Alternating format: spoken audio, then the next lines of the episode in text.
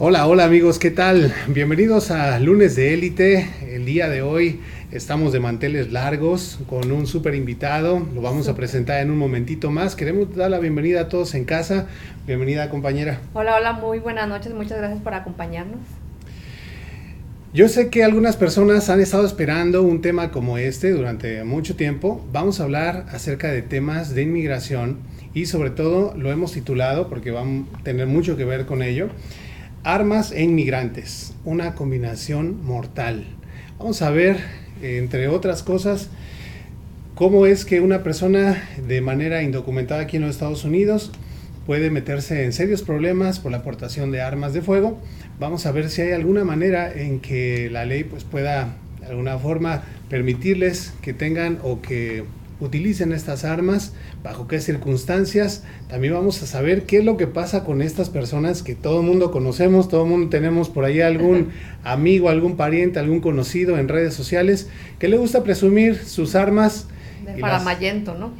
Y creerse por ahí el Chapo Guzmán. Bueno, pues todo esto vamos a estar hablando en compañía de nuestro abogado de esta noche. Bueno, bienvenido abogado. Les presentamos al abogado de inmigración John A. Broyles. ¿Lo dije bien? Thank you. you did it perfect. Y tenemos a Jorge, su intérprete. Buenas noches. Bueno, Jorge va a poder hablar perfectamente bien en español. Les invitamos amigos a que hagan sus preguntas a través del chat que tenemos en vivo. Vamos a estar como siempre monitoreando que todas eh, las preguntas que ustedes nos envíen se puedan contestar. Además de que compartan, porque esta va a ser información muy, muy importante para la comunidad. Definitivamente, yo creo que es de ese tipo de temas que nuestra comunidad latina o hispana, como le quieran decir, son muy importantes que se toquen y que a veces, pues por miedo o desconocimiento, no se hace. Bueno, pues en lo que se van conectando y se nos van diciendo desde dónde se unen a esta transmisión y van compartiendo sobre todo el video, pues vamos a ir arrancando de una vez les mostramos nuestras redes sociales para aquellas personas que se unen por primera vez a una de nuestras transmisiones. Búsquenos en Facebook, en Instagram y en YouTube como Lunes de Élite. Bueno, pues sin más ni más, entonces en este momento les damos la bienvenida a la transmisión del día 21 de febrero del 2022 y arrancamos lunes. Cámara. Y acción.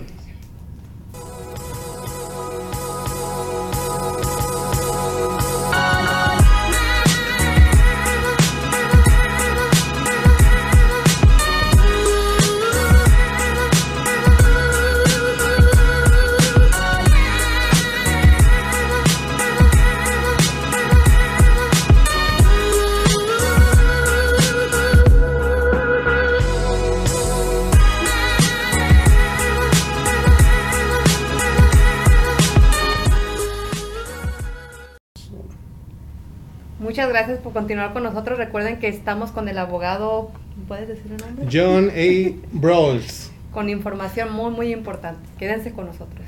Hoy estamos tocando el tema de armas de fuego e inmigrantes, una combinación mortal. Vamos a ver de qué manera eh, puede afectar al estatus legal eh, en el momento que una persona quiera empezar a hacer sus trámites de naturalización aquí en los Estados Unidos, eh, la aportación de armas de fuego. ¿Sale? Entonces, dice por aquí, ya tenemos algunas personas conectadas. Nos manda saludos Reina Navarro. Reina Navarro, sí. Saludos, muchachones. Dice por aquí a Botgan Laurenti, Laurentiu. So glad I live in Spain for a year, so I can understand you. Okay, entonces, you know her or him? What's the last name? Lorena? Laurentiu. No? No? Okay. Pues thank you. Doesn't matter. He understands. So that's what matters. Ok. Gracias a todas las personas que están conectando. Vamos a dar un agradecimiento y eh, mención de nuestros patrocinadores antes de comenzar con el plato fuerte que son las preguntas que tenemos para nuestro abogado. Claro que sí. Queremos agradecer al Sazón de Reina. Recuerden que Reina ofrece unos deliciosos productos que vienen chamoy. Si no lo has probado, te lo recomiendo. Ah, también puede ser la crema, muy, muy deliciosos, muy, muy deliciosos productos. Allá la pueden contactar en Facebook, El Sazón de Reina. Recuerden sus lives de cocina todos los viernes a ¿Ya las 12 comenzaron del mediodía. Sí, ya están otra vez de regreso. Gracias también a Cervical, es una empresa de multiservicios que te ofrece entre tantos servicios cambios de cheques, envíos de dinero, paquetería, traducciones, notario. Ellos tienen 23 años de servicio aquí en la ciudad de Indianápolis y por si fuera poco, están traspasando su negocio para aquellos emprendedores de corazón que quieran incursionar en el mundo de los multiservicios. Ponte en contacto al 317-205-2370. Agradecemos también a Velázquez, diseñador de joyas. Él hace diseños exclusivos en oro, pues si tú tienes pedacera de oro, recuerda que él te puede diseñar tu cualquier, cualquier cosa que desees. Él él repar- repara joyería al momento, diamantes y piedras preciosas genuinas, trabajos garantizados. Para mayor información puedes marcar número de teléfono 317-777-9629. Está ubicado en 5110 West Pike Plaza Road, Indianapolis, Indiana 46254. Muchas gracias también a Caribe Marisquería, los mariscos más frescos de la ciudad. Están en Caribe y recuerda también que cada dos viernes hay rock, el rock latino con la banda Alboroto, tocando dos horas totalmente en vivo. Y pues también se van turnando porque este próximo viernes va a haber un sonidero. eh, pues para las personas que les gusta la música cumbia, que les gusta bailar, es una gran oportunidad de pasarla muy bien en familia. Agradecemos también a AE Multiservice. Es una compañía con una amplia gama de servicios, entre ellos ofrece trámite de ITIN y federal, preparación de impuestos, trámite de placas para autos y, renova- y renovación de sticker, reparación de crédito, seguros de vida y de auto, cuentan con servicio de notario, envíos de dinero y mucho más. Para mayor información puede marcar el número de teléfono 463-221-1455 y están ubicados en 8005 East 42 Street, Indianapolis, Indiana 46226. Super torta estilo barrio en el 2641 de la West Michigan Street en Indianapolis, Indiana 46222. Las tortas con el estilo único y auténtico del barrio de México, pues están en Super torta estilo barrio. Abogado, le invitamos una torta cuando guste. Do you like tortas? You like tortas? I do. Okay. They have I the think I know ones. that shop too. Really? I do. Okay. Este hombre es de buen comer. Hey, no, they, have, they don't have any. Oh yeah, they they have vegan. They do. Yeah. Okay. I think that's the Hernandez's. Okay. Ok. Agradecemos también a Medinas Multicenter. Él ofrece servicios de trámite de placas de Indiana e Illinois, renovación de sticker, aseguranzas, ITIN y números federales. Para mayor información puedes marcar el número de teléfono 317-200-4514. Están ubicados en 3906 West Washington Street, Indianapolis, Indiana 46241. Gracias también a nuestros amigos de Everyday Restoration. Recuerda que es una compañía de construcción que te puede ayudar en la reclamación a tu compañía de seguros en caso de que hayas sufrido algún eh, percance, algún daño por el clima. Hacen trabajos de roofing, siding, gutters, para lo que te ofrecen 500 dólares de descuento y también 200 dólares por referir a un amigo. Ponte en contacto al 317-991-4797. Le damos las gracias también a OnSale Indie. Te ofrece excelentes descuentos en todo tipo de artículos como ropa, juguetes, decoración para el hogar, etc. Están ubicados en 1225 South, South High High School Road. Road, Indianapolis, Indiana 46241 dentro del Imperium 40 Market Bowl, Boat 167 Pasillo 9. Abierto todos los días de 11 a 7 pm. Bueno, búscalos en Facebook como arroba Indie. Muchas gracias a todos ellos que son nuestros patrocinadores Gracias, gracias. y que hacen posible nuestro programa. Sin ellos no podríamos tener celebridades como el Obaguado. Be able to have celebrities like you. Of course. You understand compliments, I do. I do. so we don't have to Yes. translate that, right? Ok, muy bien. Bueno, vamos a presentarles de manera más formal a- al abogado que tenemos con nosotros esta noche para que ustedes puedan saber el- la categoría, el nivel que tenemos hoy en lunes de élite. Bueno, él es el abogado John A. Brawls. Ha sido abogado de inmigración y socio fundador de Brawls Kite en Ricoford durante más de 20 años. Durante ese tiempo ha desarrollado una reputación de honestidad y entrega de trabajo de la más alta calidad.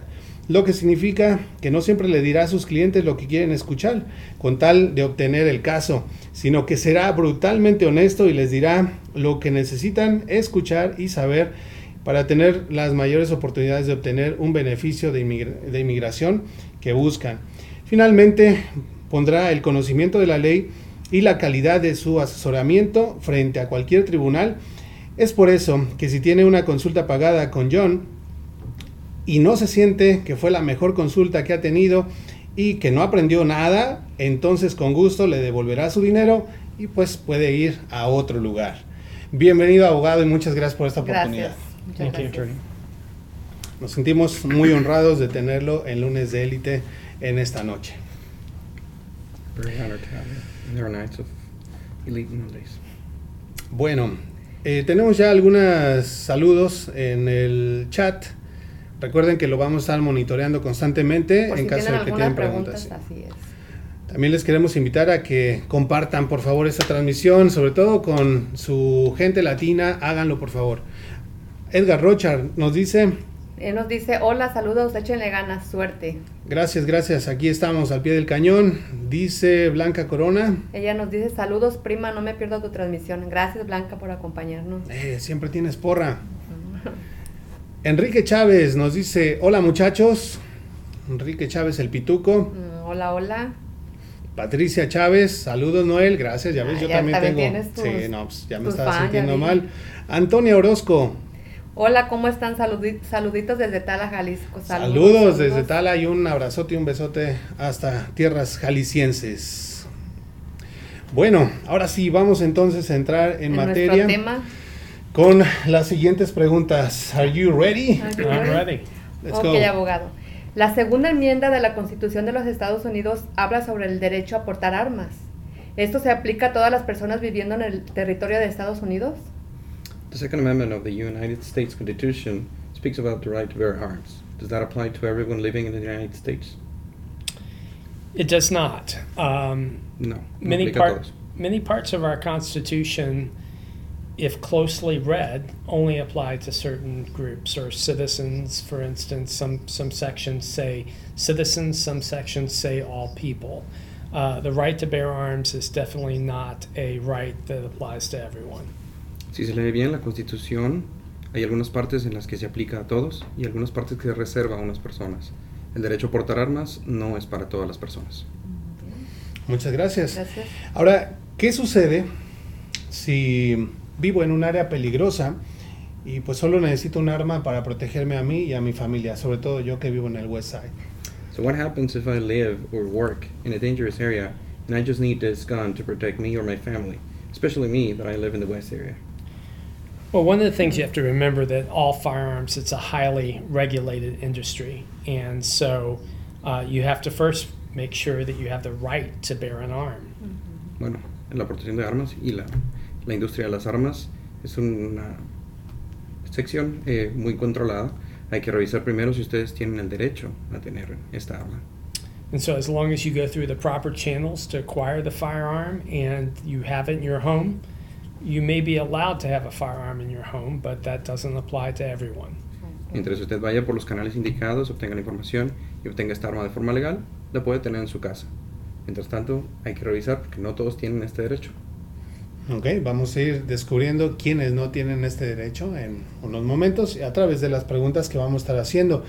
Nuevamente les invitamos a que nos puedan dejar su pregunta en el chat, la vamos a estar leyendo y sobre todo que puedan compartir esta información. Muy, muy importante. Así es, abogado. ¿Cómo le afectaría la posesión de un arma de fuego a una persona que desea arreglar su estatus legal? Por ejemplo, obtener la residencia o la ciudadanía. How possessing an arm will affect somebody that is trying to apply for adjustment of status or citizenship? So anyone who is applying for adjustment of status is is presumably not here or is is not holding lawful permanent resident or U.S. citizenship yet. They're applying for it, Ujú. and they are forbidden from possessing, owning, or using a firearm in any way. Uh, there are some exceptions for somebody who is in a legal non-immigrant status. Uh, this is spelled out in, in law in 18 USC 922 Y2. If you're going hunting and you are here lawfully in a non immigrant status and you were admitted for that purpose, then you may be able to possess a firearm. But typically, anyone that is not yet a resident can't possess a firearm. Bueno, normalmente tenemos la presunción de que si alguien está aplicando para un ajuste de estatus, es exactamente eso, está aplicando. Todavía no tiene un estatus legal hmm. de inmigrante, tiene un estatus de no inmigrante y eso les prohíbe tener esto. ¿okay? Hay algunas situaciones, algunas cláusulas o excepciones para personas que vienen con una intención al país para casar. En ese punto tal vez sí tendrían esa autorización, pero normalmente las personas que no tienen la residencia tienen prohibido de portar un arma. Muy bien, tenemos por aquí una pregunta de Patricia Chávez que nos pone en el chat. Dice, ¿necesitas ser ciudadano americano o también si eres residente permanente puedes portar armas, especialmente como mujer, al hacer eh, deliveries? Bueno, no creo que es pregunta, está yo creo que aclarando que se puede tener un arma eh, si eres ciudadano americano si eres residente permanente y sobre todo, dice ella, si eres mujer y haces deliveries. ¿Qué piensa el abogado sobre esto? We're just having some clarification from somebody in the audience. Uh, they're saying that you can bear arms if you're a resident or you're a citizen, especially if you're a woman and making deliveries. What do you think of this? Well, if you go through the proper procedures for acquiring the firearm as a resident or a citizen, yes, you can you can have a right to carry a firearm in a concealed way or making deliveries, but you do have to go through uh, the proper channels of purchasing and acquiring the firearm and then getting the proper license to carry the firearm. Bueno, evidentemente sí, si uno es residente o ciudadano, a través de los canales indicados, si uno obtiene esta arma de esa manera, lo puede portar, pero hay que ver la manera para comprarla y para obtener un permiso. Y no se desesperen amigos porque vamos a hablar acerca de ese punto específicamente, de cómo se obtiene un arma de manera legal por los, las, las vías eh, adecuadas, pero más adelantito. Así que Patricia, no te vayas porque vamos a estar hablando sobre esto y cualquier otra persona que desee saberlo, es un excelente momento para que compartan esta transmisión. Así Mándelo es. incluso por mensajes privados a sus conocidos, sobre todo esas personas y ustedes ven que luego andan presumiendo las armas en redes sociales, este tema es muy importante para ellos. Para que después no digan, ah, no sabíamos, ¿verdad? Imp importante información, así que compartan. Así es. Bueno, la siguiente pregunta que tenemos para usted es, um, ¿existe alguna circunstancia en la que una persona indocumentada pueda poseer, sostener o disparar un arma de fuego mientras se encuentra en los Estados Unidos? Is there any circumstance where an undocumented person may possess, hold, or shoot a firearm while in the United States? There is not. No, no existe Uh, ninguna. In fact, it's it's considered an aggravated felony under the immigration laws, which carries uh, one of the most significant and serious consequences to anybody ever uh, being able to remain or apply for any sort of relief from deportation. It's a mandatorily detainable offense. So if you're caught with a firearm and you're taken into custody, uh, you're you're likely going to be subject to mandatory detention. Bueno, evidentemente, como dice el abogado, no es eh, posible. Esta es una de las uh, situaciones en las que conlleva una penalidad muy alta, eh, tiene unas consecuencias migratorias en las que mandatoriamente, de acuerdo a lo que es este delito, es un delito agravado, va a conllevar que, que lo arreste a una persona y va a poder eh, prevenir que este, esta persona obtenga un beneficio migratorio. Hmm. O sea que estamos hablando de delitos graves, de palabras mayores cuando estamos utilizando armas de fuego.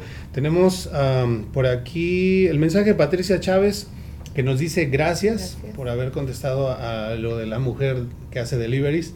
Y tenemos otra, yo si es pregunta, ¿verdad? Termina con un signo de interrogación. Es una pregunta, se lo vamos a pasar porque está en inglés y de una vez para que Adelante. lo traduzcas este, directamente. Este de aquí. Lo vamos a poner en pantalla, amigos, como quiera, para que puedan ver el mensaje. Okay, so we have a question that says on Form N400, question 18, on Part 12. Does that apply to selling your legally owned gun to a FFL dealer or even through private sale while following all local federal laws? So I don't have a copy of the N400 in front of me, but I think that's the question with regard to the transfer or uh, of a firearm, and I um, I don't know the answer to that. I would have to look that up. Ok, esta pregunta es relacionada con el formato de naturalización. El abogado no lo tiene enfrente de él. Eh, precisamente él cree que está hablando de la transferencia de armas entre personas. Él necesitaría revisar esta situación para poder eh, resolver esta duda. ¿ok? Claro, gracias. Eh, yo creo que hay ciertas situaciones en donde definitivamente se tiene que ver todo el caso. No se puede únicamente como tener por ahí este, una circunstancia y no ver todas las demás vertientes, ¿no? Entonces, So we would like to es see importante. the complete case and not just the particular circumstance Sure. isolated. Bueno, eh, tenemos una pregunta más antes de irnos a un corte. Así es, abogado. ¿Qué pasaría si utilizo un arma en defensa propia? Okay, we just have one, one last question before going to cut. Uh, what happens if I use this gun in self-defense? Vamos a poner un ejemplo. Let me put an example.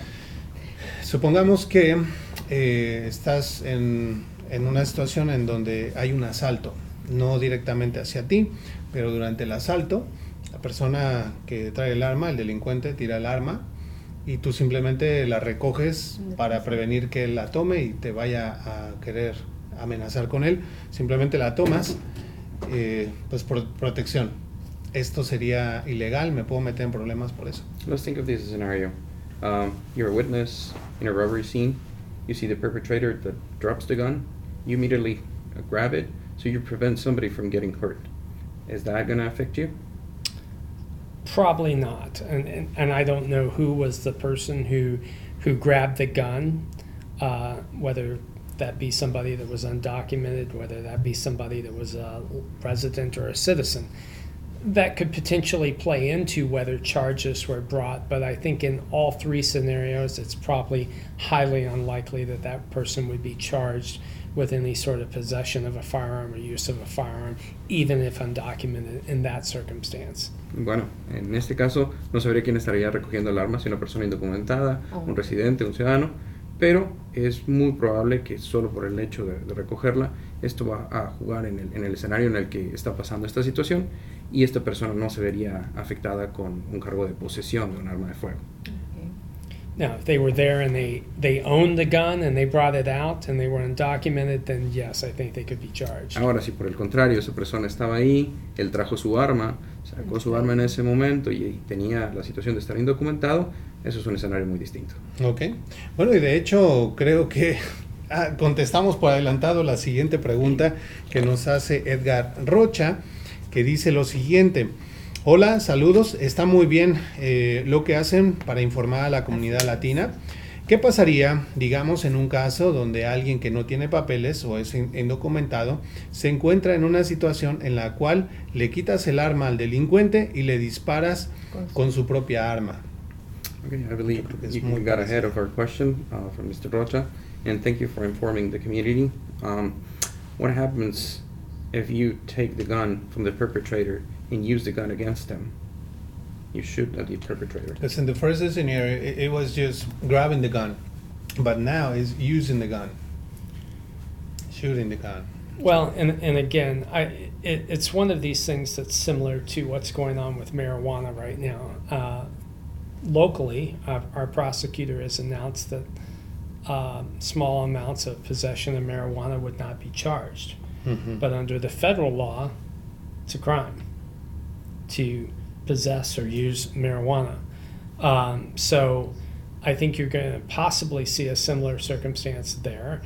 I mean, yes, under federal law, that that could be if you took the firearm from somebody and used it against them, depending on the circumstances of the case, that and you're undocumented, that could be a crime and could get you additional charges. Bueno, esta es una situación similar a lo que está pasando con la posesión de la marihuana, tal como dice el fiscal de, de Indiana, que eh, se permite una posesión de una cantidad menor, pero esto va en contra de lo que dice la ley federal. Entonces, similar a esta situación, tenemos este caso en el que a lo mejor si una persona indocumentada se ve en esta situación, la ley federal le puede afectar, le puede poner un cargo y puede estar enfrentando un crimen y le pueden agregar otros. Wow. Bueno, pues eh, nos dice Edgar Rocha. Gracias. Gracias por contestar la pregunta. Thank you for answering my question. Y Jorge, no te quedaste atrás en No, los Ya cumplidos. tienes tus fans también. Ya ¿eh? también tienes tus fans. some fans. Dice por aquí Enrique Chávez. Él dice, quiero felicitar al intérprete. Yo también soy intérprete y quiero decirle que está haciendo un trabajo excelente, especialmente para estar haciéndolo frente a cámara. Aplausos a eso. Aplausos al intérprete. Gracias. Bien, Jorge. Di bien, Jorge. Come on. On, soy bien. Bien. Bien, Jorge. Ok, dice por ahí Patricia Chávez. Aplausos, hermanito. Jennifer Quintero desde Ecuador nos dice. Ella nos dice, hola, buenas noches, saludos amigos, muchas bendiciones. Saludos Jennifer, muchas gracias por acompañarnos. Gracias, Jennifer. Esta información quizás no aplica a Ecuador, pero te agradeceríamos mucho que compartas esta transmisión con tus amigos de Indianápolis o con cualquier persona viviendo acá en los Estados Unidos. Esta es una información muy importante porque estamos hablando acerca de las armas y los in- inmigrantes. Es, es una combinación letal, ¿verdad? Bueno, ha llegado el momento de que hagamos una pequeña pausa. Queremos recordarles rápidamente en nuestras redes sociales. Búsquenos en Facebook, en Instagram y en YouTube como Lunes de Élite. También les invitamos a que puedan ponerse en contacto con el abogado John Broyles, que es abogado de inmigración. El número de teléfono es el 317-571-3600. Ahí está también en pantalla su página de Facebook. Y si quieren tener todos los detalles sobre los servicios que ofrece este bufete de abogados, búsquenlos en www.bkrlaw.com. Bueno, pues vamos a hacer una pequeña pausa, abogado.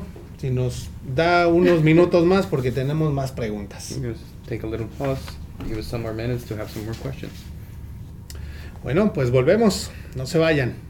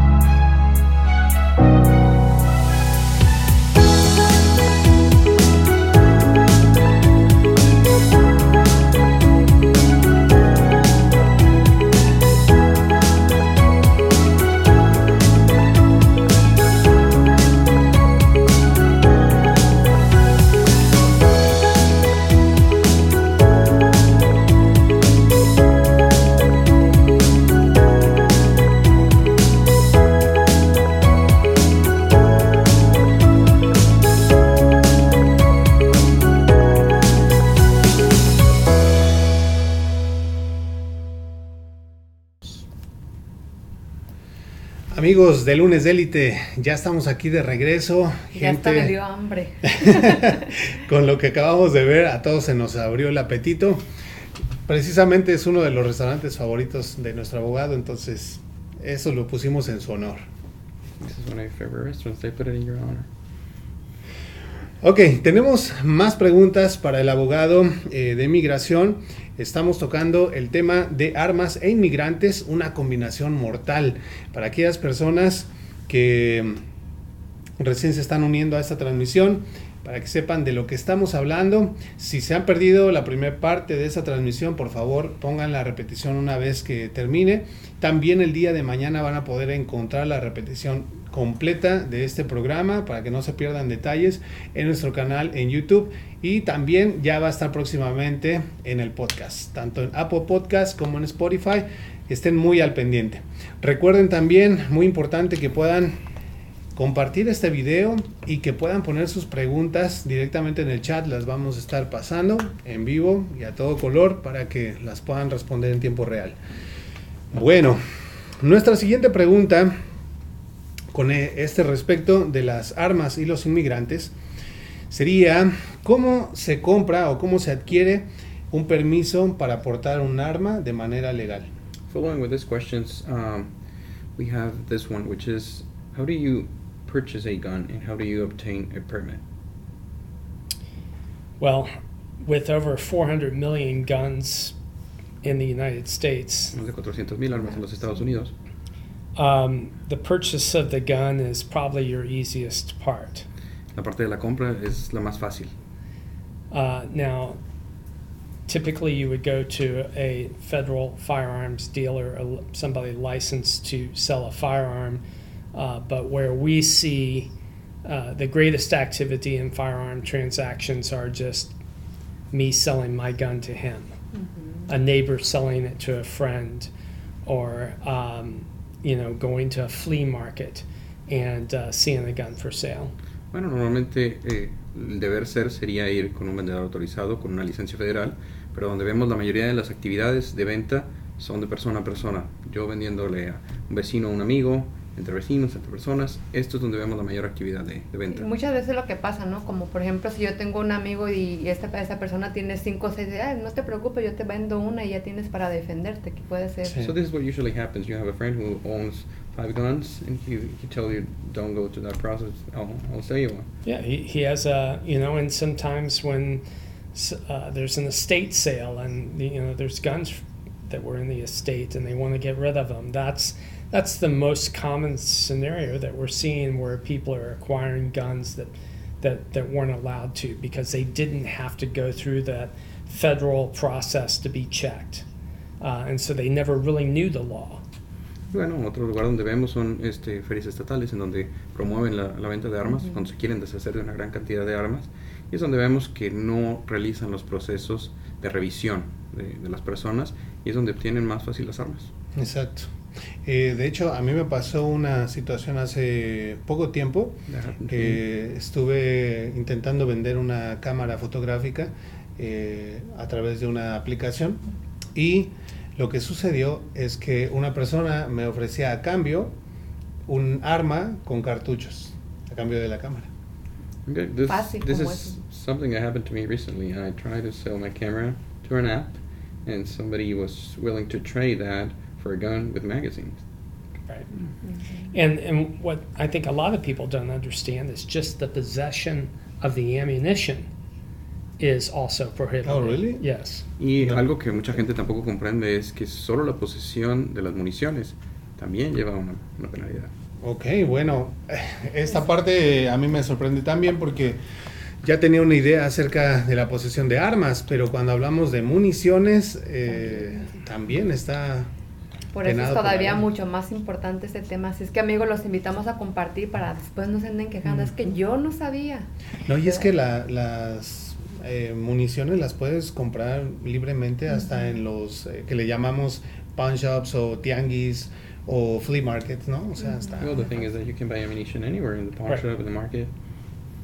Well, let me give you an example of how serious this is. Bueno, déjenme darles un ejemplo para que vean qué tan serio es esto. So, if somebody is deported from the United States and they re-enter and they were just deported because of a minor offense, maybe it was a drunk driving or something like that, they are they can t- potentially face up to a two-year sentence for re-entry.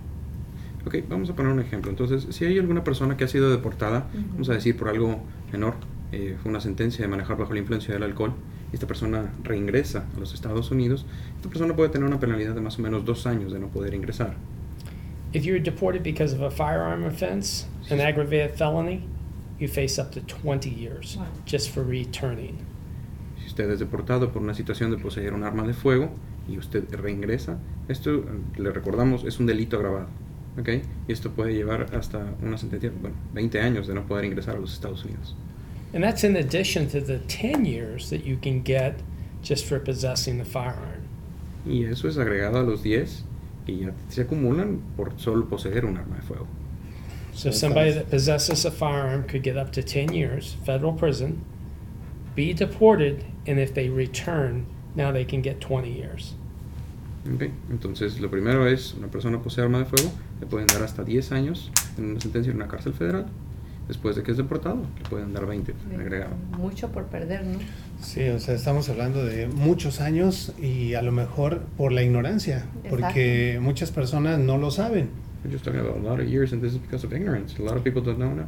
It is, and, and even providing a firearm to somebody who has wanted the classes that are not allowed to own a firearm carries very significant penalties. So those people who are at the flea market or the neighbor who's selling a firearm to somebody uh, that should not possess that firearm is is facing some serious consequences as well. Y no solo el que la compra, sino también quien está proveyendo esta arma a este, esta categoría de personas que no tienen autorización para tenerlas. Esa persona también puede estar enfrentando cargos. Ok, o sea, no solamente la persona que lo compra, sino también el que lo vende, ¿no? Eh, bueno, eso está muy importante, muy interesante, amigos. Como importante e interesante la segunda, la siguiente pregunta que vamos a hacer. Así es. Hay personas que les gusta presumir sus armas en las redes sociales. ¿Se puede meter en problema por eso? Nos, no- nos damos cuenta de fotografías ¿no? donde ves, ves a la, en el, en Facebook, en el por Facebook, ejemplo. por ejemplo, con el arma, con dinero. So we know about some people, we all see that on Facebook, that are people that would like to show off their handguns on Facebook. Would that get them into trouble? Yes. Um, so th- there are a number of ways that that can affect somebody. So if they ever end up in immigration custody or having to go before a court to ask for a bond to be released, and they have that sort of, I've seen immigration officers check out Facebook pages, and they will actually print out the offending pictures and attach it to the file that gets sent to the court. And so it's going to make a judge think twice before ever releasing somebody like that on bond. Bueno, esto puede afectar, eh, y vamos a poner un ejemplo, eh, cuando una persona entra en, en custodia de migración, está ante un juez ahí en la corte y están pidiendo una fianza para que esa persona salga. Yo he visto oficiales de migración que revisan los perfiles de Facebook de estas personas, imprimen las hojas en donde ellos están portando esas armas y le agregan al expediente. Entonces eso va a hacer que un juez piense dos veces antes de dejar salir a una Todo persona. en tu contra, ¿no? Everything against you, right? Well, to be released on bond, you have to prove that you're not a danger to the community. Bueno, para- recuerden que para poder salir bajo fianza, eh, ustedes tienen que demostrar que no es, son un riesgo, no representan un riesgo para la sociedad. If you're sitting there on Facebook with a picture with a gun and you're not even supposed to be possessing it, you're going to have a very tough argument to argue that you're not a danger. Y bueno, si ustedes están sentados en una foto en Facebook sosteniendo un arma y no deberían de tenerla ni siquiera en el primer lugar, creo que van a tener un argumento muy difícil para demostrar que ustedes no representan un riesgo para la sociedad. Exacto, exacto. Y la verdad es que, amigos, esto es súper común. O sea, todo mundo tenemos algún amigo, algún conocido en Facebook o en redes sociales que le gusta presumir armas de fuego y muchos de ellos están aquí en los Estados Unidos de manera ilegal. Piensan que pues no pasa nada porque a final de cuentas es una fotografía. Pero yo tengo un caso, un amigo que hizo eso precisamente. Le gustaba presumir y en una ocasión puso por ahí este talco en, en una mesa y puso billetes ah, como si estuviera vendiendo droga o algo y puso armas en, en la mesa. Y en algunas fotografías estaba sujetando el arma. Este amigo, si se podría llamar de esta manera, conocido, fue deportado, ¿no? No supimos exactamente si esa fue la razón principal, pero estoy muy seguro que eso contó, porque al momento en que los oficiales o el gobierno va a hacer una investigación sobre ti, va a mirar tus redes sociales, ahí está tu vida prácticamente completa. Ahí está tu confesión. Ahí está tu That confesión. was the situation that got him deported, but the officers from the government are going to look into your social media, right? They are. They're going to check everything out. Efectivamente, van a revisar todo. Tenemos eh, comentarios en el chat. Recuerden que sí los estamos viendo y los vamos a estar pasando. Sigan poniendo por favor sus preguntas y sus comentarios. Jennifer Quintero nos dice, Yo ya lo compartí para mi familia que vive allá en los Estados Unidos. gracias Jennifer, gracias, gracias. I shared that with my family that lives in the United States. Dice Patricia Chávez, es una pregunta que va muy relacionada Sí. con eh, una de las preguntas que vamos a hacer más adelante. Entonces posiblemente la respondemos en un momento más, pero la voy a hacer de una vez. ¿Qué pasa si alguien entra a tu propiedad, o sea, a tu casa, y disparas puede esto meterte en problemas. Esto sería en defensa propia. No provocaría que uno le pongan cargos y agradezco por tener este programa. Es muy importante saber qué hacer. Well, what would happen if somebody gets into your property, your home, and you shoot a weapon against this person? But this is in self-defense. Would that get me in trouble? And thank you for all this information that you're providing. Was the person who had the property and the gun allowed to have it? That's Bueno. the issue. Aquí la, la cuestión de toral es la persona que disparó el arma, la, la persona que están ingresando en su propiedad, tenía esta arma, era, tenía derecho a tenerla. So, I mean, felons, for instance, aren't allowed to possess firearms. Somebody convicted of a misdemeanor domestic battery is not allowed to possess a firearm. Undocumented folks in the United States are not allowed to possess a firearm. Most non immigrants are not allowed to possess a firearm. So, even if I'm here legally on a student visa or a visitor's visa, I'm not allowed to possess a firearm. So, it, it depends on who your actor is that just did that with the gun. They could be charged. Bueno, depende del actor, de quién está sosteniendo esta arma. Recuerden, hay muchas personas que no tienen derecho a tener un arma. Tenemos delincuentes, tenemos personas que si fueron sentenciadas por una situación de violencia doméstica no tienen derecho a portar un arma. Incluso personas que vienen con una visa de turista, personas que vienen con una visa de estudiante, ellos tampoco tienen derecho de tener un arma. Bueno, muy interesante la pregunta que hizo Patricia Chávez, como también muy interesante la siguiente de Edgar Rocha, que nos dice lo siguiente. Él nos dice, ¿está bueno el tema? Pregunta, ¿está bien o es legal traer un arma al aire? Me refiero a traerla expuesta al público, ya saben, presumiendo que traes un arma y que todos te vean con ella. Okay, this is a good topic. Uh, now, my question is Is it legal to have a weapon that is exposed? You have it concealed, but you're exposing it like, to show that you have a weapon. Again, it depends on who's carrying the weapon. Bueno, de regreso, es, depende quién tenga I mean, esta arma. If you if you fall into one of the classes of people that have been identified as not allowed to possess, it doesn't matter whether you're open carrying uh, versus concealed carry. You're not allowed to have that Mhm. firearm. Period. Posiblemente, eh, no sé, Edgar, corrígeme si, si estoy mal, pero posiblemente tu eh, pregunta iba enfocada a si es en un principio legal que una persona traiga la pistola de fuera, ¿no? Pienso yo, porque sí, hay personas, como ya lo dijimos en este programa, se pueden conseguir las armas de manera legal a través de los canales correctos, pero quizá tu pregunta era esa, ¿no? Corrígeme, ¿es legal traerla así? O siempre que uno, aunque tenga el permiso, debe tenerla escondida, debe traerla en donde no se mire, ¿no? Eh, dime si esa era tu pregunta, porque ya creo que quedó bastante claro que las personas que están en los Estados Unidos de manera indocumentada, pues bajo ninguna circunstancia pueden poseer armas de fuego. Entonces, pues mucho menos mostrarlas, ¿no? Sería algo muy malo que lo hicieran porque están echando la soga al cuello. well, we're requesting for some clarification on that question to see if it was an isolated case and not only related to undocumented, and see if it was only to conceal versus open carry. Right.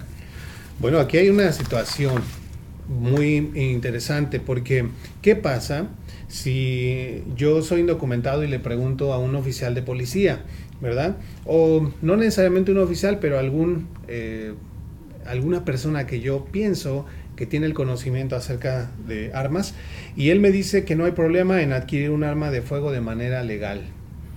Well, we have a particular situation. What if you ask a police officer or somebody that you think they have the knowledge about uh, possessing a gun, and you ask them if you can have or possess a gun, and they say it's okay? So this is a difficult question. I mean, there are 400 million firearms in the United States. Bueno, esto es una pregunta difícil. Hay más de 400 millones de armas en los Estados Unidos. Um, I guess there's not 400 million lawyers to advise the 400 million firearms. Creo que no hay 400 millones de abogados para poder dar aviso legal sobre esos 400 millones de armas. And so I have I have experienced situations in which police officers have misquoted and misinterpreted the law regarding who may possess a firearm. Bueno, yo he, he tenido la oportunidad de ver algunos oficiales que han hecho una falsa eh, representación o interpretación de lo que dice la ley en cuanto a poseer un arma. So a lot of times the police officers don't know the relationship between immigration law and firearms law. And they oftentimes are not responsible for asking what somebody's status is. Y bueno, a veces ellos no ven la relación que existe entre la ley de armas y la ley de migración. Y ellos no son responsables también de preguntar a la gente cuál es su estatus. If you're out of status and you have a firearm, you're facing some very, very serious penalties. Si están fuera de estatus y ustedes tienen un arma, están ustedes enfrentando penalidades muy altas. Ok, esto eh, aclara mucho y yo creo que sí nos, nos pone a pensar, ¿no? Porque efectivamente un oficial de policía no es un abogado. Él no tiene el conocimiento completo de la ley. Entonces hay que tener mucho cuidado a quién le preguntas y qué cosas crees. Entonces, mejor que un abogado y les ponemos la información del abogado John Broyles en pantalla comuníquense por favor al número 317-571-3600. Busquen la página en Facebook y también ahí está en pantalla el website para que puedan conocer todos los servicios, hagan una cita y como dijimos en un principio, si no aprenden nada en esa reunión, si sienten que fue una pérdida de tiempo, les devuelven su dinero y se pueden ir a otro lado. well, effectively, you consult with an attorney not a police officer. They law the law all the times. And now we're just showing your information for somebody who can schedule an appointment with you, and we have that uh, disclaimer. If they don't like the consultation, they can get their money back. Bueno, tenemos una pregunta muy relacionada con lo que nos preguntó Patricia hace un momento. Así es, abogado. Si estoy indocumentado, ¿puedo participar en una, en una clase de entrenamiento con armas o ir al campo de tiro y practicar? If I am undocumented, can I participate in a training class or go to the shooting range in practice? Absolutely not. Absolutamente no. I mean, it's it's possession of a firearm, and you could be charged. Ustedes And that poner, carries up to a 10 year sentence. bueno, volviendo al tema, están teniendo la posesión de un arma de fuego. Esto conlleva una penalidad que puede ser de hasta de 10 años. Bueno, no importa que sea un lugar eh, Cerrado. cerrado, con seguridad y pues que tengo que poner ahí mis datos y hay mucha... What if it's a closed environment, there's security involved, you gotta put all your information, your data. No, I mean, you, you still can't do it. I mean, it's, uh, again, it's possession of a firearm by a person who's on the prohibited list from possessing a firearm. Uh, more importantly, you're going to be asked questions if you do pursue legal immigration benefits from not only adjustment of status all the way through naturalization. You're going to have firearm questions on those questionnaires that you're going to have to truthfully answer. And if you possessed and participated in a program like that, you're going to have to reveal it. And it's Mm. going to carry a consequence. Bueno, evidentemente están eh, teniendo la posesión de un arma de fuego. Como ya dijimos, esto lleva a una consecuencia. Ahora, también hay que recordar que si las personas están tratando de obtener un beneficio migratorio, desde el ajuste de estatus hasta la naturalización, hay preguntas en los formularios en donde les hacen preguntas sobre si han tenido un entrenamiento eh, o han portado armas y tienen que ser honestos en este tipo de, de cuestionarios. Entonces van a tener que enfrentar las consecuencias de decir si la, si la han portado. Bueno, ¿y qué sucede si mi esposo o mi esposa es un ciudadano de los Estados Unidos y posee un arma de fuego que guarda en la casa? Eh, y pues yo soy indocumentado. ¿Puedo utilizarla? ¿No puedo utilizarla? ¿Es legal que mi pareja tenga un arma en casa si yo estoy indocumentado? Well, what happens in the scenario where my spouse is a U.S. citizen and he, she owns a gun, has it at home? Can I use it? Is it legal even for her or he to have it? So, I mean, if the U.S. citizen properly acquired the firearm and it's in their home, they can have it. My concern would be for the undocumented spouse. If if the U.S. citizen spouse is not at home, and the undocumented spouse is the only one at home, and has access, meaning has the ability to get to the firearm, I think you may have a problem. Okay. Oh. Bueno, Si el ciudadano estadounidense fue por el camino adecuado, por los canales propios y obtuvo su arma, no hay ningún problema. Pero mi preocupación es para la persona indocumentada. Si él es la única persona en casa y él tiene acceso, es decir, tiene la habilidad de, de poder alcanzar esta arma de fuego, creo que ahí puede haber un problema. I mean, it's just like your kids. Your kids are not supposed to be around firearms or have access to the firearms, or the parents can be charged. Uh, you have a prohibited individual in the home who is not to have access to a firearm. So you have to secure that firearm just as if you were securing it from your children. Bueno, esto se asemeja a la situación que es con los menores. Saben, los menores no pueden estar alrededor de un arma. Si están, los papás les pueden imponer estos cargos. Es lo mismo, existe una persona en la casa que está en una lista de personas prohibidas para poder tener una posesión de arma de fuego. Entonces hay que asegurar esa arma, como si le estuviéramos cuidando de un menor. De un niño. Bueno, yo creo que esto lo aclaró de manera perfecta con el ejemplo de los menores de edad, ¿no? Entonces, para aterrizar la idea, si tu esposo o tu esposa es eh, un ciudadano americano y tú no, tienen un arma en casa, debes mantenerla alejada de ti, no debes tener acceso a esta arma por ninguna circunstancia para evitar problemas. Bueno, tenemos por acá eh, Patricia Chávez. Dice, qué interesante, gracias. It's very interesting, thank you. Ok, Bueno, pasamos a otra pregunta, abogado. ¿Puedo poseer un arma de fuego si tengo DACA, TPS o un permiso de trabajo? Muy buena pregunta. Okay, here's another interesting question. Can I possess a firearm if I hold DACA status, TPS, or a work permit? You cannot. No, no se puede. Absolutely cannot. And this is the question that we, we get. Uh, let me make clear DACA is not a legal status, it's a right to be legally present here while you can abide by the terms of DACA, but it is not a legal status. Bueno, déjenme ser muy claros con esto. DACA no es un estatus legal. Es una situación en la que les permite estar de forma legal en los Estados Unidos mientras ustedes cumplan con las condiciones del DACA. ¿ok? Pero no es un estatus legal. Y yo creo que hasta se puede perder ese derecho si uno se involucra con armas, ¿no? I believe you can lose that right if you're involved with weapons, right? You can lose DACA, and I was just I, I was just lectured by uh, a young man this week uh, that said, "Well, I have DACA, I can't be deported." I'm like, "Oh, really?" Bueno, hecho, That's sí. news to me. Y de hecho me acaban de dar una lección un joven esta semana. Me dijo, yo tengo DACA y a mí no me pueden deportar. Entonces, bueno, esto es nuevo para mí. ok, Uh, d- DACA is discretionary; it can be taken away. Bueno, hay que recordar que DACA es una situación discrecional. Esto se puede retirar en cualquier momento. Ujú, Gracias. Edgar Rocha nos dice la siguiente, bueno, nos pone el siguiente comentario. dice, pasa a veces, he visto a gente que traen armas muy grandes, digamos calibre 45 o con una magazine con una capacidad muy grande para el lugar donde están. Y no se me hace justo porque en cierto punto me siento intimidado o en peligro. Me parece legal, no parece legal eh, por muchos permisos que tengan por portar armas. Well, I have a big concern with a lot of people carrying very big guns or magazines with a lot of uh, capacity.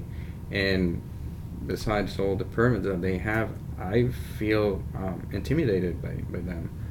Um, Y dice eh, la parte al final, dice, no, no parece legal por muchos permisos que tengan para portar armas. Es decir, it doesn't Doesn't seem legal, or, aside from all the permits that they have, it doesn't seem legal.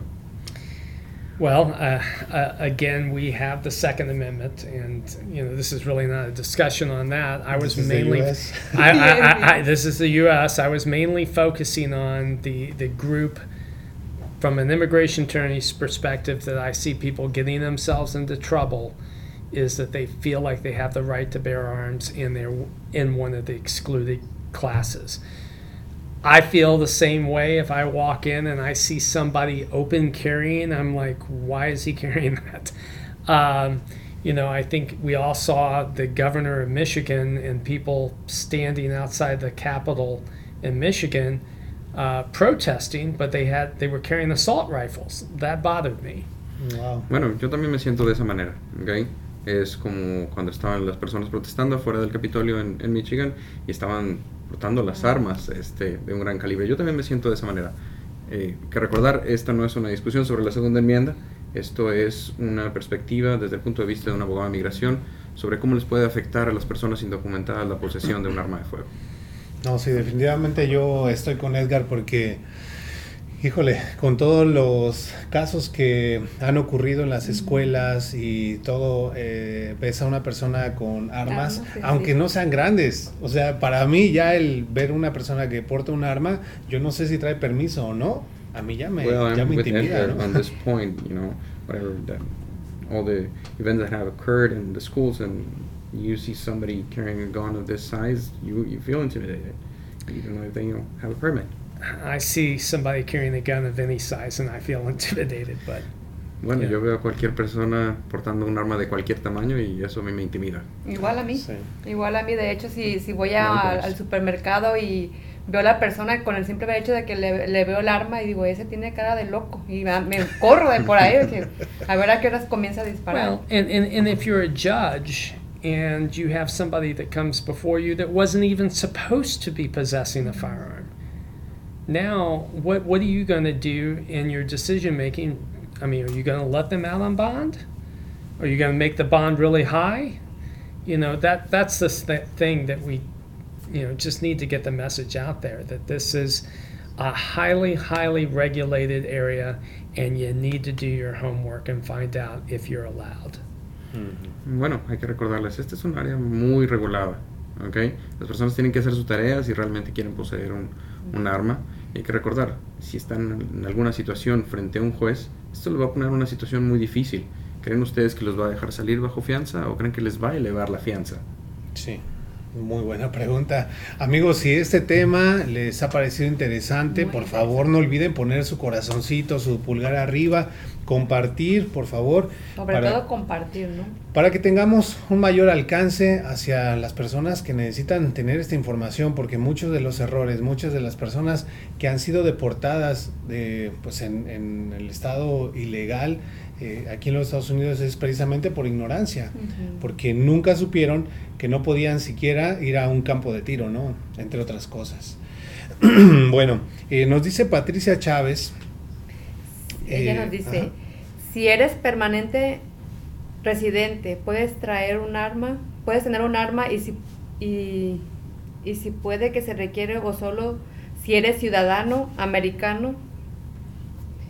¿Me pudieran aclarar esa parte? Me perdí, por favor. A ver, yo voy a hacer la pregunta de Patricia, pero en otra forma, porque de hecho tenemos una pregunta precisamente en ese sentido, Patricia.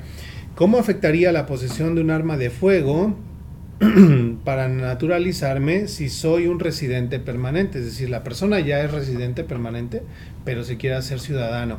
¿Le afectaría de alguna manera la posesión de armas? How will the possession of a firearm will affect somebody who is a permanent resident and is applying for naturalization? Well, the biggest thing that we are concerned about is did they, in, in acquiring the firearm and going through the paperwork and filling everything out, we want to make sure that they made no claim to be a U.S. citizen. So when a resident files for a firearm, uh, they just need to be careful that they don't indicate or claim to be a U.S. citizen on the paperwork. Bueno, aquí la preocupación sería eh, a través de los formularios cuando una persona está aplicando para obtener un arma, es una persona que tiene la residencia, tiene que tener mucho cuidado en cuál de las casillas está seleccionando o qué está poniendo en esos formularios para no poner por equivocación que esa persona está es diciendo ciudadano. que es ciudadano estadounidense. Many people don't realize that falsely claiming to be a U.S. citizen is one of the most serious violations of the immigration law you can commit. Mucha gente no se da cuenta que el llamarse o decirse ciudadano estadounidense falsamente es una de las situaciones que conlleva una de las penas más altas de, de migración. And that's for a broad range of reasons that, you know, whether it's to get employment, whether it's to um, get a firearm, whether it's to buy a home. All of those instances can carry a very, very serious consequence. Y bueno, puede ser un rango muy distinto de escenarios, ya sea que quieren obtener un beneficio migratorio, ya sea que quieren obtener un préstamo para una casa o quieren obtener un arma. Todo esto lleva un- una gran consecuencia. So, again, as long as you acquired it in the right way, the resident will likely be okay.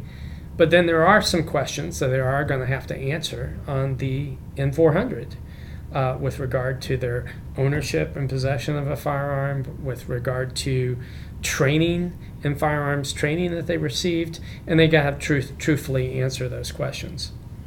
Bueno, y otra vez recalcar, eh, si lo obtuvieron de la manera correcta, un residente permanente la puede tener, pero ahora solo van a tener que tener cuidado cuando vayan a contestar el formato para la naturalización. Hay ciertas preguntas sobre posesión de arma de fuego, sobre ser dueño de un arma de fuego y sobre el entrenamiento que hayan recibido.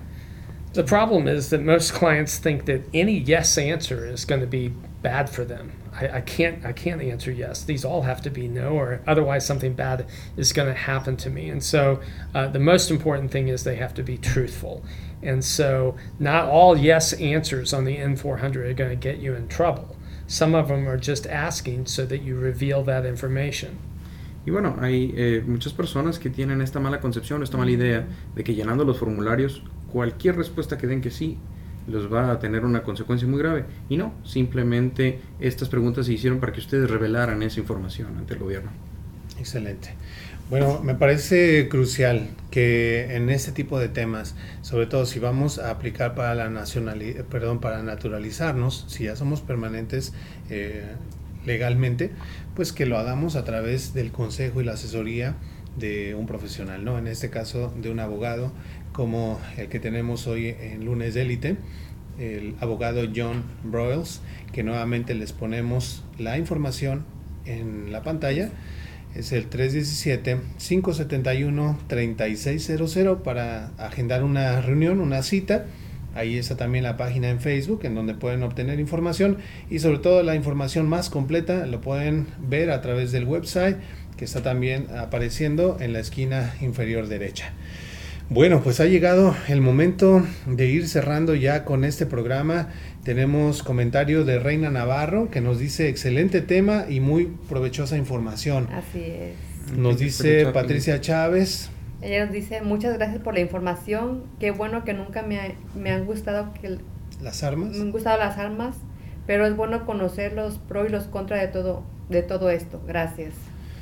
Gracias, qué bueno. information. I, I really like your information that you have provided.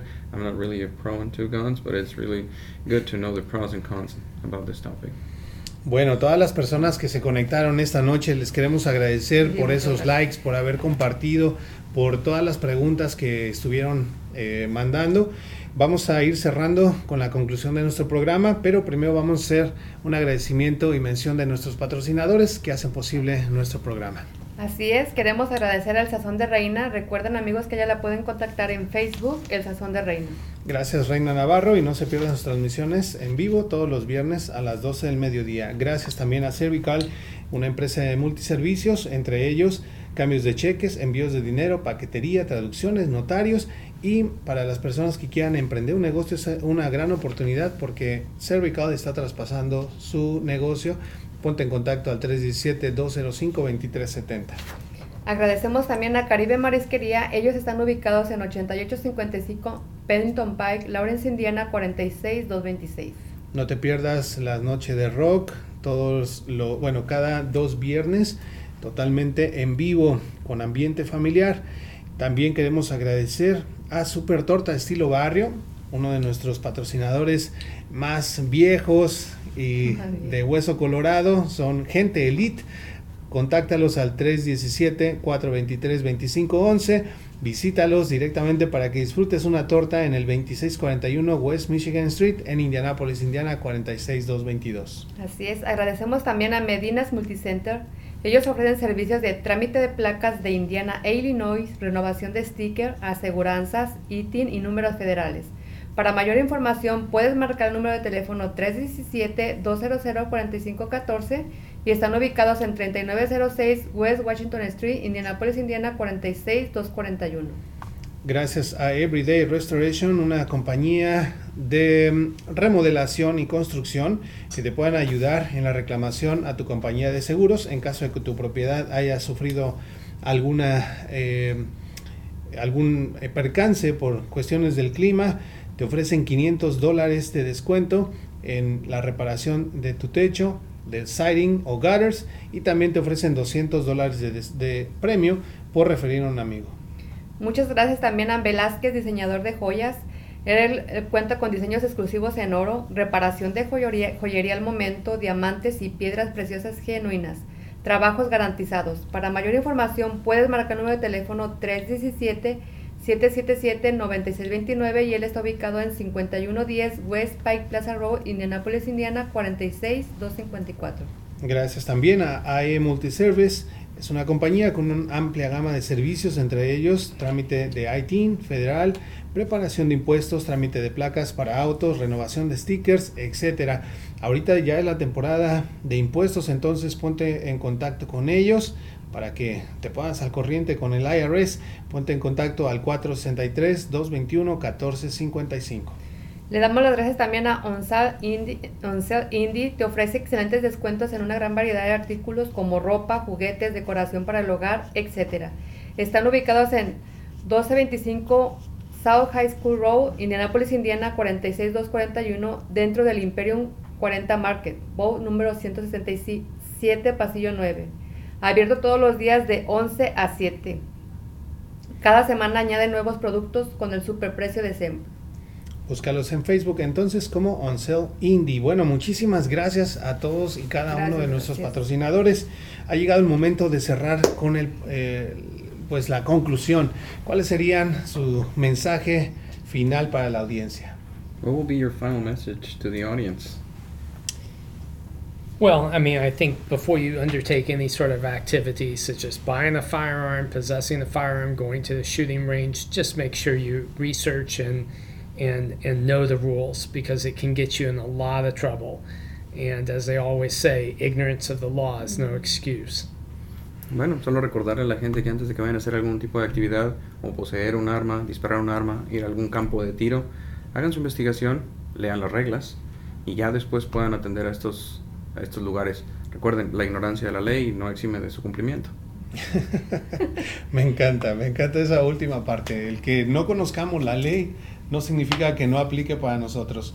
Eh, no podemos decirle al juez, es que yo no sabía. Me quedo también con lo que platicamos hace rato acerca de preguntarle a un oficial de policía, por ejemplo, el que yo vaya ante el juez y le diga, es que el oficial tal o cual me dijo que estaba bien, que podía utilizar un arma o que podía ir a un entrenamiento de tiro o que podía ir a un campo de, tiro, pues no, no lo va a tomar en cuenta el juez. Quizás el juez lo único que me va a preguntar es, ¿sabías si estás de manera ilegal o indocumentado en los Estados Unidos? Y esa quizás sea la única variante que tome en cuenta para determinar mi situación. What I take from you um, moments check our situation because of not all the time where you go to a police officer and they tell you it is okay. It is completely true. They got to check on the law. And if you're before the court and you're asking the judge, he's not going to take for granted what the police officer said. Police officer probably won't be there. es muy probablemente que el oficial de policía no vaya a estar ahí en la corte. Muy cierto. You're, you're going to be on your own. So I, I would suggest that you just uh, uh, do your homework. Understand that most of these laws relating to firearms, transporting them, possessing them, selling them, providing them to others across state lines, it's all federal law. And uh, it carries some very, very significant penalties. Bueno, como dice el abogado, hagan su tarea. Tienen que tener en cuenta que hay muchas variables en esta situación de la ley de armas. Es el poseer, es el comprar, es el transportar, es el brindar armas o pasar los límites de los estados. Todo esto es- se regula por la ley federal y lleva muy grandes consecuencias. Muy bien, muchas gracias, Adi. No, pues yo voy ahora sí que muy, muy educada y, y quisiera compartirlo con toda la gente porque a veces se nos hace tan fácil eh, con el simple hecho de que lo tomamos como juego, ¿no? Y la verdad, amigos, tenemos mucho que perder. Mira, podemos perder hasta la, la posibilidad de tener algún día en, en un futuro papeles. Nuestra libertad. Nuestra libertad, eso. Y este programa por eso nos, nos está educando para... Les, les, les, les queremos decir que lo compartan, porque la verdad es una, información bien importante que no, no es porque no, que desconozcamos. Ahora es cuando, para aprender, ¿no? Bueno, pues muchísimas gracias. Les repetimos rápidamente nuestras redes sociales. Búsquenos en Facebook, en Instagram, en YouTube, en Spotify y en Apple Podcast como Lunes de Élite. Gracias también a nuestro abogado Está la información en su pantalla para que puedan ponerse en contacto y recibir asesoría de manera personalizada y sobre todo profesional. Pónganse en contacto con el abogado John A. Broyles al número 317-571-3600. Otra vez, 317-571-3600. Muchas gracias, abogado. Thank you, Gracias. Thank you. Gracias, Jorge. Excelente trabajo. Gracias. También tuviste tus aplausos y tuviste tus, cum- tus cumplidos. Excelente trabajo. Gracias, Jorge. Gracias. Esperamos tenerlo nuevamente en Lunes Elite.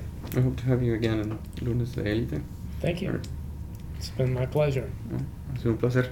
Muchas gracias. Bueno amigos, nos vemos la próxima semana con otro super tema, así que estén al pendiente para que no se lo pierdan. Les pedimos nuevamente que compartan una vez termine la transmisión, compártanlo con todas las personas en los grupos de la comunidad latina, eso va a ayudar muchísimo a nuestra gente. Nos despedimos entonces con el lema de nuestro programa que dice que todo lo que edifica, todo lo de valor, todo lo que inspira y que engrandece pasa en lunes, el lunes de élite. Muy buenas noches y hasta la próxima semana.